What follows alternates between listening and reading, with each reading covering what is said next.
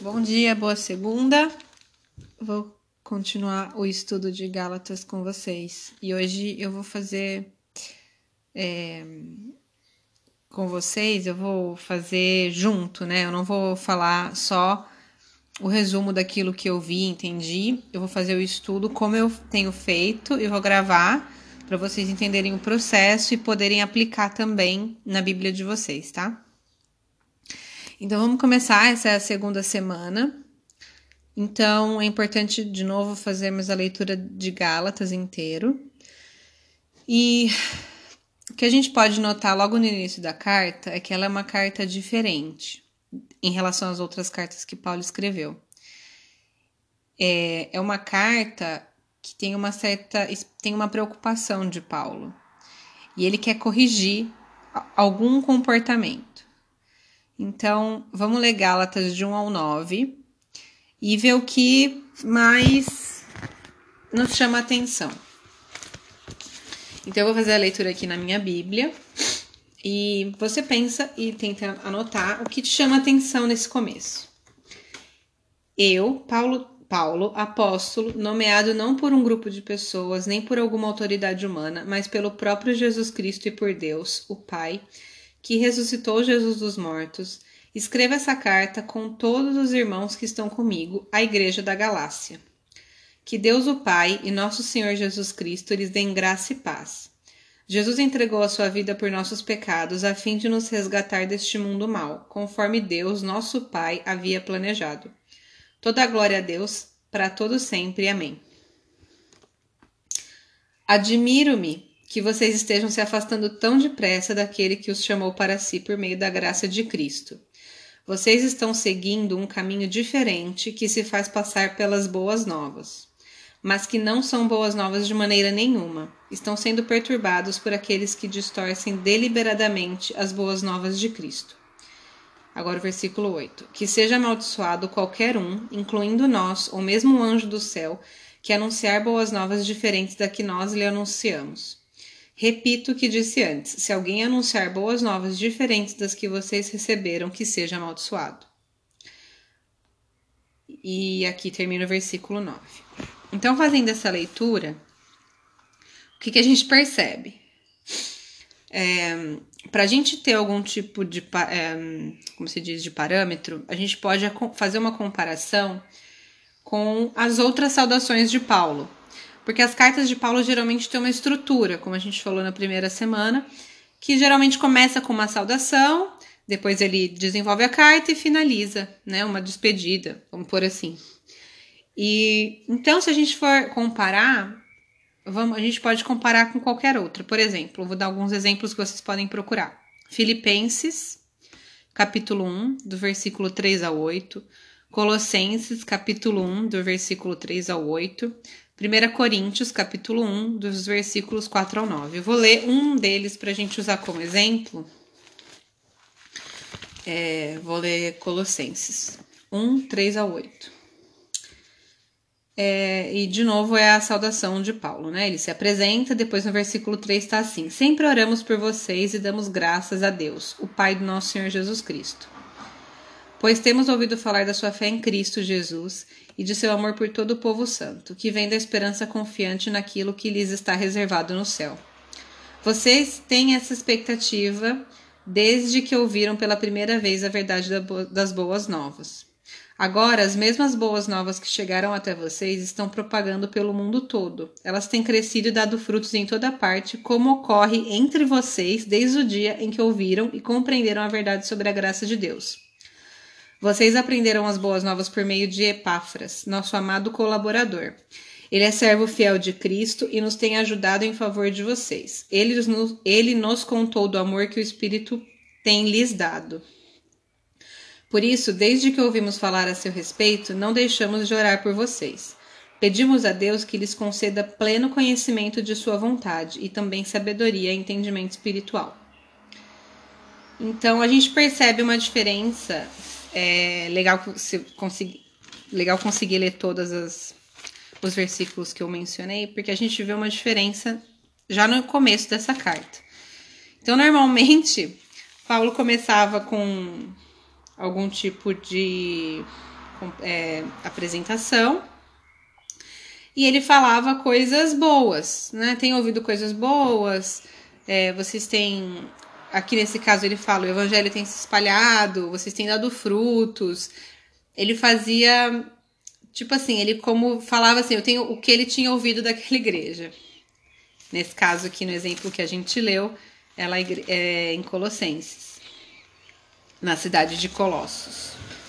E aqui, em Gálatas, a gente vê que ele já começa com uma bronca. No capítulo 6, ele já começa falando: Admiro-me que vocês estejam se afastando tão depressa daquele que os chamou para si por meio da graça de Cristo. Vocês, são, vocês estão seguindo um caminho diferente. Então, aqui na entrada da carta, na apresentação, a gente já percebe que o tom é outro. Que Paulo já chega é, exortando no início da carta. Então, a gente percebe que já é uma carta diferente, porque a igreja de Gálatas era uma igreja diferente, num momento diferente. Da igreja de Filipenses, da igreja de Coríntios, da igreja de Colossos, que são outras cartas que Paulo também escreveu. Então, a principal diferença que eu vejo é isso, né? É, quando ele, nesses primeiros, nesses, depois que ele se apresenta, fala quem ele é, é digamos, dá a bênção, né? Que o Deus Pai, nosso Senhor Jesus Cristo, lhes dê graça e paz e tudo mais, ele geralmente dava um pequeno daqui dava um pequeno resumo do que ele tem ouvido sobre aquela igreja, sobre geralmente ele até dá o nome, né, da pessoa que tem ensinado a igreja, digamos, do pastor. E aqui a mensagem já não é muito boa, já tem um tom mais pesado. Então, é isso que Paulo sempre faz depois de se apresentar e que ele não faz aqui é esse elogio, né? Que aqui na carta de Gálatas a gente não vê. É, e ainda no, nos versículos de 1 a 9, vamos tentar entender se a gente tivesse que descrever como Paulo se sente. Se fosse. Quais sentimentos você acha que ele está expressando? De novo, baseado nesses versículos. Eu, se eu tivesse que falar, eu diria que ele tá. Engraçado que ele fala assim, né? Admira-me que vocês estejam se afastando tão depressa daquele que os chamou para si. Se a gente fosse traduzir para uma linguagem bem atual, talvez seria assim: nossa, eu acho engraçado, né? Que vocês rapidinho estão. já estão se afastando daquilo que eu ensinei vocês. Então, eu acho que ele tá bravo, mas ele tá também indignado. E depois ele ainda fala que seja amaldiçoado qualquer um, no versículo 8, incluindo nós, ou mesmo anjo do céu, que anunciar boas novas diferentes do que nós lhes anunciamos. Então, tipo assim, né? Qualquer pessoa que vier falar alguma coisa para vocês diferente daquilo que a gente falou, seja amaldiçoado. Então ele já começa num tom de ira. E eu acho que essa é a principal é, é a partir daí que a gente começa a ver, né, que o sentimento de Paulo não era exatamente um sentimento de orgulho daquela igreja, ou um sentimento de elogiar, de querer dar um feedback positivo. Ele já chega irritado. Então ele já está escrevendo a carta, né? Como se fosse hoje. Imagina você escrevendo no WhatsApp, sabe? Que você já está. Tá, tá, tá. Paulo estava bravo. É, uma outra coisa que eu noto é que no primeiro versículo, ele Paulo ele começa é, parece que ele se apresenta se justificando, justificando a autoridade que ele tinha. Então ele começa assim: Eu, Paulo, apóstolo, nomeado não por um grupo de pessoas, nem por alguma autoridade humana, mas pelo próprio Jesus Cristo e por Deus o Pai que ressuscitou Jesus dos mortos, escreva essa carta com todos os irmãos que estão comigo, à Igreja da Galácia. Então, assim, ele já começa. A gente tem que entender que essas cartas eram comunicações que existiam entre, entre as igrejas. Então, é, as pessoas, as igrejas, elas prestavam, tipo, prestavam contas, né? Elas escreviam a Paulo e Paulo respondia. Então, Paulo leu alguma coisa, ele leu um relato dessa igreja, de como estava essa igreja, e ele está respondendo. São cartas, literalmente, cartas que eram enviadas. Comunicações, né? Como se fossem e-mails, trocas de e-mails, trocas de mensagens que, que acontecia nessa época. Então, quando é uma coisa que é interessante a gente pensar é que sempre, quando Paulo está escrevendo alguma coisa, ele está respondendo já alguma coisa sabe? Ele já está justificando alguma coisa. Então, algo já foi dito e ele está reiterando coisas que ele acha importante. Se a gente comparar, por exemplo, com a carta de Filipenses, no primeiro versículo, a gente vai ler assim, nas saudações de Paulo. Paulo e Timóteo, escravos de Cristo Jesus, escrevemos a todos a todo o povo santo em Cristo Jesus que está em Filipos, incluindo os bispos e diáconos. Que Deus, nosso Pai Jesus Cristo, lhes dê graça e paz. Então, na carta de Filipenses, essa é a apresentação dele.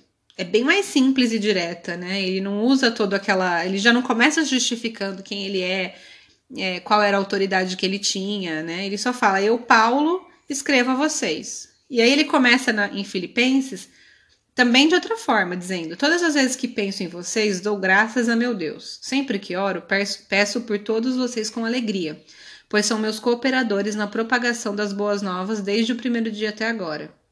Tenho certeza de que aquele que começou a boa obra em vocês irá completá-la até o dia em que Cristo voltar. Né? Então, assim, a gente fazendo essa comparação, você vai perceber que o tom de Paulo era outro. Não era aquele que ele escrevia normalmente, né? Que Paulo era essa pessoa alterada sempre. É... Então, nesse raciocínio de Paulo, ele está dizendo que a autoridade foi dada a ele pelo próprio Jesus Cristo e por Deus não por um grupo de pessoas e nem por autoridade humana. Então a gente pode escrever aqui no nosso estudo que o sentimento que Paulo tinha era esse de você pode falar o que você acha, escrever o que você acha, mas raiva, indignação, surpresa, desgosto. E a autoridade, no versículo 1, a pergunta seria: quem concedeu essa autoridade a Paulo? E ele diz que foi o próprio Jesus. É, vamos continuar.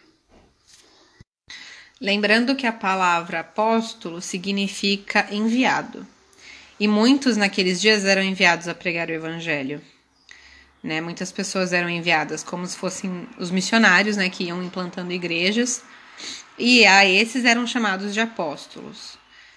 E aqui então, quando Paulo enfatiza que ele foi chamado pelo próprio Jesus, ele ele deixa claro que ele não foi nomeado apóstolo por ninguém, por nenhuma outra pessoa, mas pelo próprio Jesus, não por, por algum outro, por outro, né, por outro irmão, por outra pessoa humana, mas pelo próprio Deus. Bom, então, como quando a gente lê uma carta, a gente precisa lembrar que é uma carta-resposta, a gente pode concluir aqui que Paulo por ele fazer essa apresentação, ele estava sendo acusado de não ter autoridade para ensinar. Então a apresentação dele já é uma resposta para algo de que ele foi acusado. Porque, como a gente viu, não era o normal, né? Ele já se apresentar falando dessa forma. Então era uma resposta para algo que ele tinha recebido. Alguma carta, alguma uh, acusação que ele tinha recebido. Então, Nenhum homem esteve envolvido no comissionamento de Paulo. É, uma coisa que a gente pode ver, por exemplo, dessa grande comissão é em Atos 1, 9 e 19. Se a gente for lá em Atos, a gente vê aqui uma lista dos homens que estavam reunidos. Está no versículo. Leia inteiro, né? Leiam do 9 ao 19 e que é depois que Jesus depois que Jesus foi assunto aos céus, ele já tinha ressuscitado, então os, os discípulos né, se reúnem, e aí diz aqui: quando chegaram, subiram à sala no andar superior da casa onde estavam hospedados. Estavam ali Pedro, João, Tiago, André, Felipe, Tomé, Bartolomeu, Mateus, Tiago, filho de Alfeu, Simão, o Zelote e Judas, filho de Tiago. Todos eles se reuniam em oração com o seu propósito, acompanhados de algumas mulheres e também Maria, mãe de Jesus e os seus irmãos. Por esse tempo, cerca de. Esse aqui é o versículo 15 do capítulo 1 de Atos. Por esse tempo, cerca de 120 discípulos estavam reunidos num só lugar. Pedro se levantou e disse: Então, assim, a partir desse momento, quando eles se reúnem, depois que Jesus é assunto aos céus, Paulo não estava aqui. Então Paulo não participou dessa desse momento, né, em que Pedro é, em que Pedro, digamos, em que Pedro faz essa reunião, um, porque eles precisavam eleger alguém no lugar de Judas e eles até Matias toma o lugar de Judas. Então, assim, quando eles estavam fazendo, digamos, aquela primeira reunião da assembleia da igreja, né? Em que eles iam definir ali os próximos passos. Ele até fala, ele, a gente tem que escolher os homens no versículo 21. Agora, portanto, devemos escolher um, um dentre os homens que estiveram conosco durante todo esse tempo que o Senhor Jesus andou entre nós. Então, eles começam a se organizar, começa essa comissão, né? Começa a implantar igrejas e tudo mais. E a gente vê que Paulo não estava aqui, Paulo não é mencionado. Então ele realmente não esteve envolvido nesse comissionamento de pessoas, né? nessa organização da igreja primitiva. Depois que Jesus né, morreu, ressuscitou e voltou para os céus, aqui a gente vê que ele subiu numa nuvem é, a gente só vai ouvir sobre Paulo no versículo 3, no capítulo 13 de Atos. Se nós formos em Atos 13, no, no versículo 1, diz assim: Entre os profetas e mestres da igreja de Antioquia da Síria estavam Barnabé e Simeão, chamado Negro, Lúcio de Cirene, Manaém, que tinha sido criado como o rei Herodes Antipas, e Saulo, nesse caso, Certo dia, enquanto adoravam o Senhor e jejuavam, o Espírito Santo disse: Separem Barnabé e Saulo para realizarem o trabalho para o qual os chamei. Então, depois de mais jejuns e orações, impuseram a mão sobre eles e os enviaram em uma missão. Esse é o começo do ministério de, de Saulo, né, que depois passa a ser Paulo. Então, assim, foi o próprio Deus, enquanto eles adoravam o Senhor e jejuavam, o Espírito Santo disse: separem Barnabé e Saulo. Então ele não fez parte daquela primeira reunião onde Pedro elege Matias no lugar de Judas, em que eles começam a se organizar.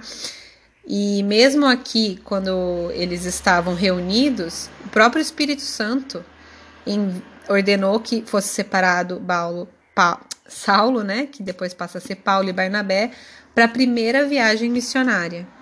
Então, a base em que Paulo diz isso, que ele não era escolhido por homens, mas pelo próprio Jesus, está aqui descrito em Atos.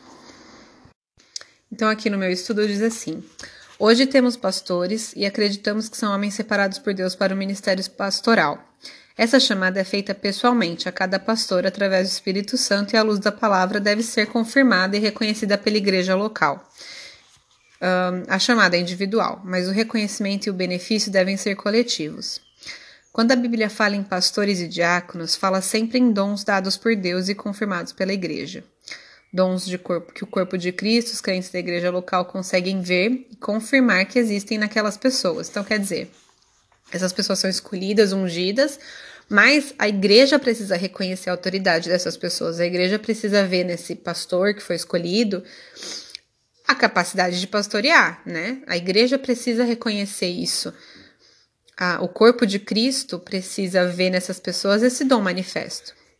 Lemos, por exemplo, em Tito 1,7 acerca de como um pastor deve ser irrepreensível em algumas áreas que podem e devem ser confirmadas pelos crentes à sua volta. Então, Tito 1,7 é a base para isso.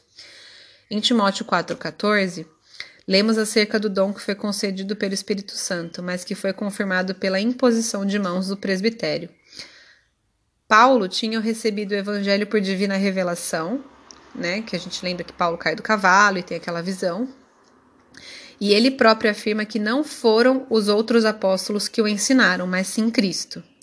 O que Paulo pregava em todos os lugares por onde passava, inclusive na Galácia, era o verdadeiro evangelho, que de forma excepcional tinha recebido do próprio Cristo em conformidade com o que já estava sendo pregado pelos apóstolos. Então, provavelmente nessa carta, a igreja de Gálatas poderia estar acusando Paulo de não fazer parte, como se ele não fosse genuíno, como se ele não o envio dele não fosse genuíno, porque não, não era reconhecido pelos homens. Mas ele diz que ele reitera que foi o próprio Espírito Santo que o chamou. No versículo 4 e 5, ele resume o evangelho que ele pregava. Então ele diz assim: que Deus, no versículo 3, ele diz assim: que Deus, o Pai, nosso Senhor Jesus Cristo, lhes dê graça e paz. No versículo 4, Jesus entregou sua vida por nossos pecados a fim de nos resgatar deste mundo mal, conforme Deus, nosso Pai, havia planejado. Depois no versículo 5, toda glória a Deus para todo sempre. Amém. Então esse é um resumo daquilo que Paulo pregava, basicamente, né? Então Paulo, é, sempre que ele já começa a carta afirmando, digamos assim, lembrando os crentes da Galácia que Jesus é o nosso resgatador e libertador. Nós uh, lemos em Mateus 20, versículo 28 o seguinte: Pois nem mesmo o filho do homem veio para ser servido, mas para servir e dar sua vida em resgate por muitos. Então, Paulo está reforçando essa ideia de que Jesus veio para nos resgatar, nos libertar. E às vezes eu acho que isso é uma coisa que a gente pode pensar. Uh, às vezes a gente não tem esse entendimento completo, a gente tem dificuldade em aceitar que a gente precisa que Jesus nos resgate das trevas. Quer dizer, a gente às vezes olha para Jesus como um professor, a gente olha para a Bíblia como, como muitas pessoas falam, né? Ah, é um manual de vida. E é verdade, mas não é simplesmente um ensino, é um manual de moralidade que é importante para viver bem.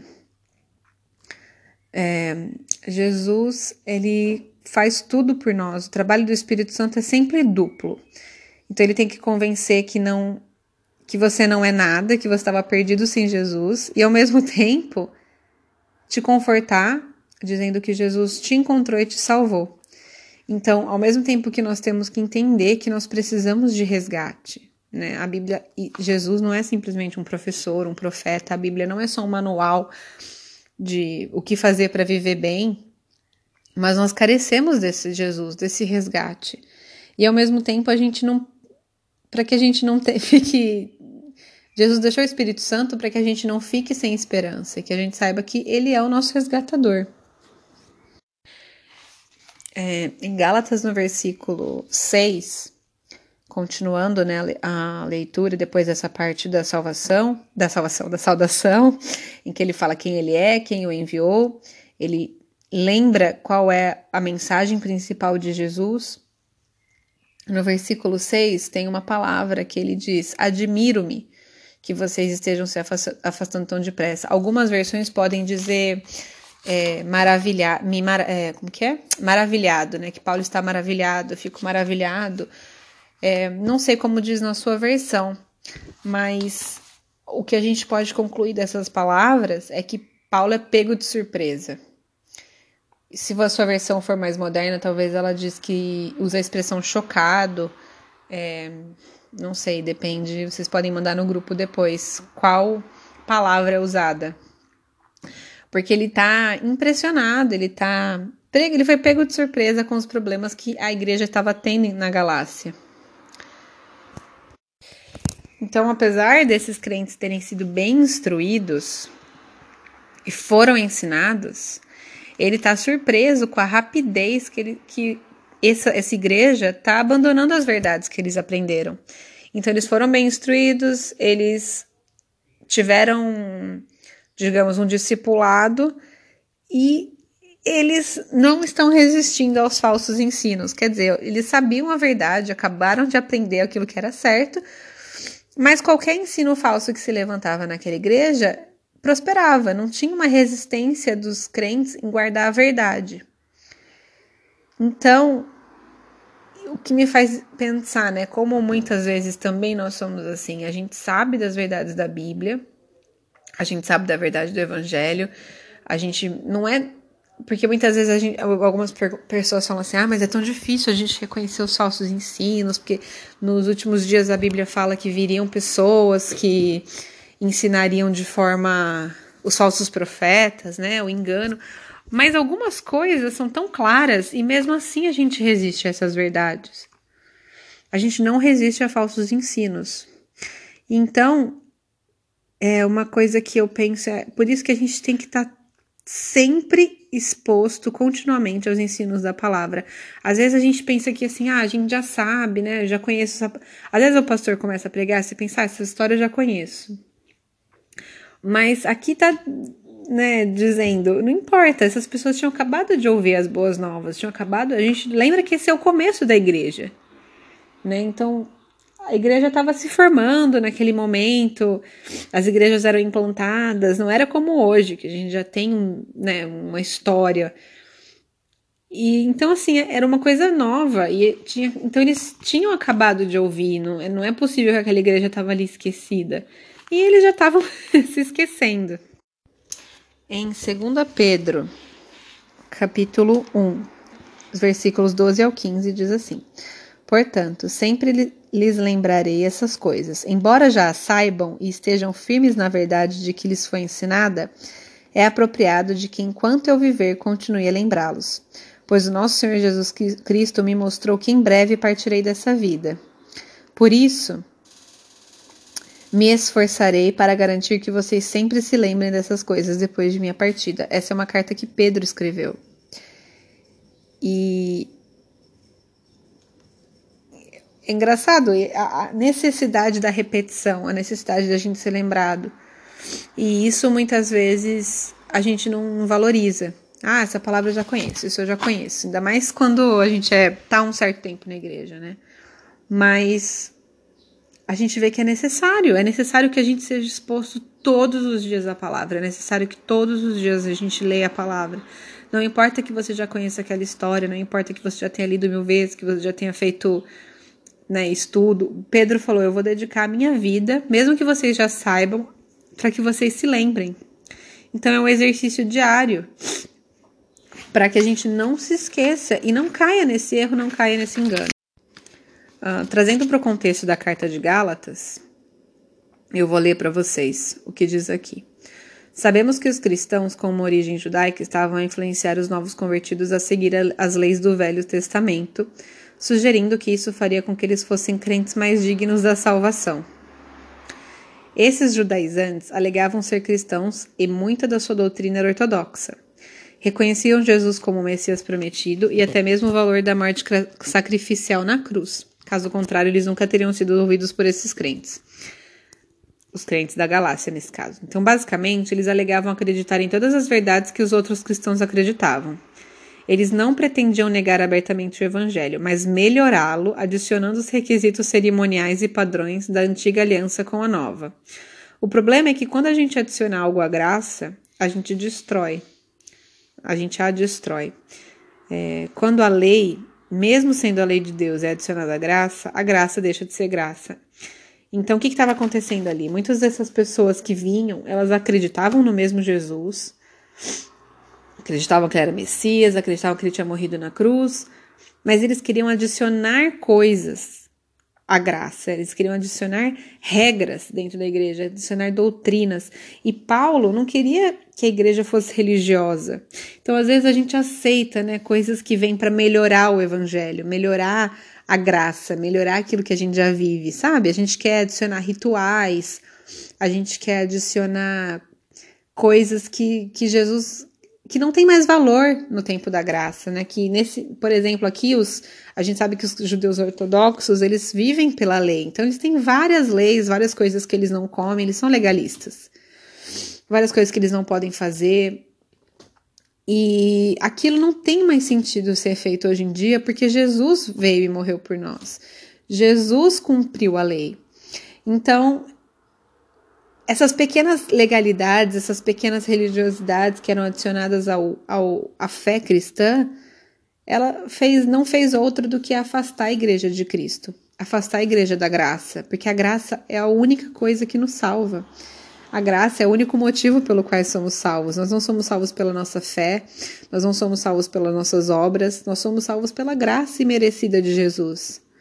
Então, quando a gente desvia o nosso foco daquilo que é a mensagem central de Jesus, que é nós precisamos dele somente dele, nada entra no lugar da graça, nada substitui o sacrifício de Jesus, a gente pode cair nesse legalismo, a gente pode se desviar e a gente pode se distrair. Então aqui a gente começa a entender o que estava acontecendo naquela igreja. A igreja estava tentando, digamos assim, melhorar o evangelho, né? Ela estava tentando adicionar coisas que traziam historicamente, né, daqueles cristãos, judeus, estavam tentando criar, não viver o cristianismo, mas viver um judaísmo que acreditava em Jesus. E não era essa a proposta, não era isso. E mais para frente a gente vai entender o porquê, o que estava acontecendo e por que, que isso estava afastando a igreja, o que, que isso se aplica na nossa vida hoje em dia. Por que, que isso estava afastando aquela igreja de Jesus? Paulo fala sobre sermos chamados por Cristo. E o evangelho da graça é esse, é Deus que nos chama e não nós que chamamos a Deus. O Deus está pronto para nos aceitar e apesar dos nossos pecados, o evangelho segue essa ordem cronológica. Deus nos aceita e depois nós seguimos a Deus. Então as portas estão abertas para nós. Deus nos escolhe, Deus nos aceita e depois nós escolhemos seguir a Deus. E a gente obedece porque já fomos salvas. Então a gente não obedece para ser salvo. E a gente é tentado muitas vezes a inverter essa ordem do evangelho. E isso muitas vezes afasta as pessoas da igreja. A pessoa acha que ela tem que primeiro endireitar a vida dela Primeiro ela tem que parar de pecar, como se fosse possível parar de pecar, ela tem que vencer os pecados com quem ela com, com os quais ela luta, para depois ela ser salva. Já ouviu isso? Ah, não. Quando eu melhorar, quando eu parar de fumar, eu vou para a igreja. Mas isso, é, isso não tem sentido, porque primeiro Deus nos aceita, primeiro Deus nos escolhe, e depois a gente segue a Jesus, depois a gente segue a Deus. Então, a gente não tem como merecer a salvação, não tem nada que a gente possa fazer para nos santificar a ponto de sermos salvos. Então, essa semana é importante a gente refletir sobre a forma com que a gente tem olhado para o Evangelho. Se alguém te perguntasse hoje no que você acredita, como você responderia? Então, escreve a sua resposta e medita nisso. O que a, se você acredita que a Bíblia é uma maneira de você viver melhor, qual é a mensagem central para você do Evangelho? O que é aquilo que você tem carregado como fé cristã? Tem sido um conjunto de regras, de moralidade? Tem sido o jeito que você tem que viver a sua vida? Ou você tem realmente olhado para o sacrifício de Jesus como suficiente? Às vezes essas coisas nos afastam de Deus. Então, eu te convido a meditar sobre isso e tentar essa semana fazer uma análise muito sincera de como você tem vivido esse evangelho. O evangelho da graça é maravilhoso e perfeito em si mesmo. Isso também explica por que Paulo estava chateado com o fato de terem falsos mestres tentando mudar o evangelho.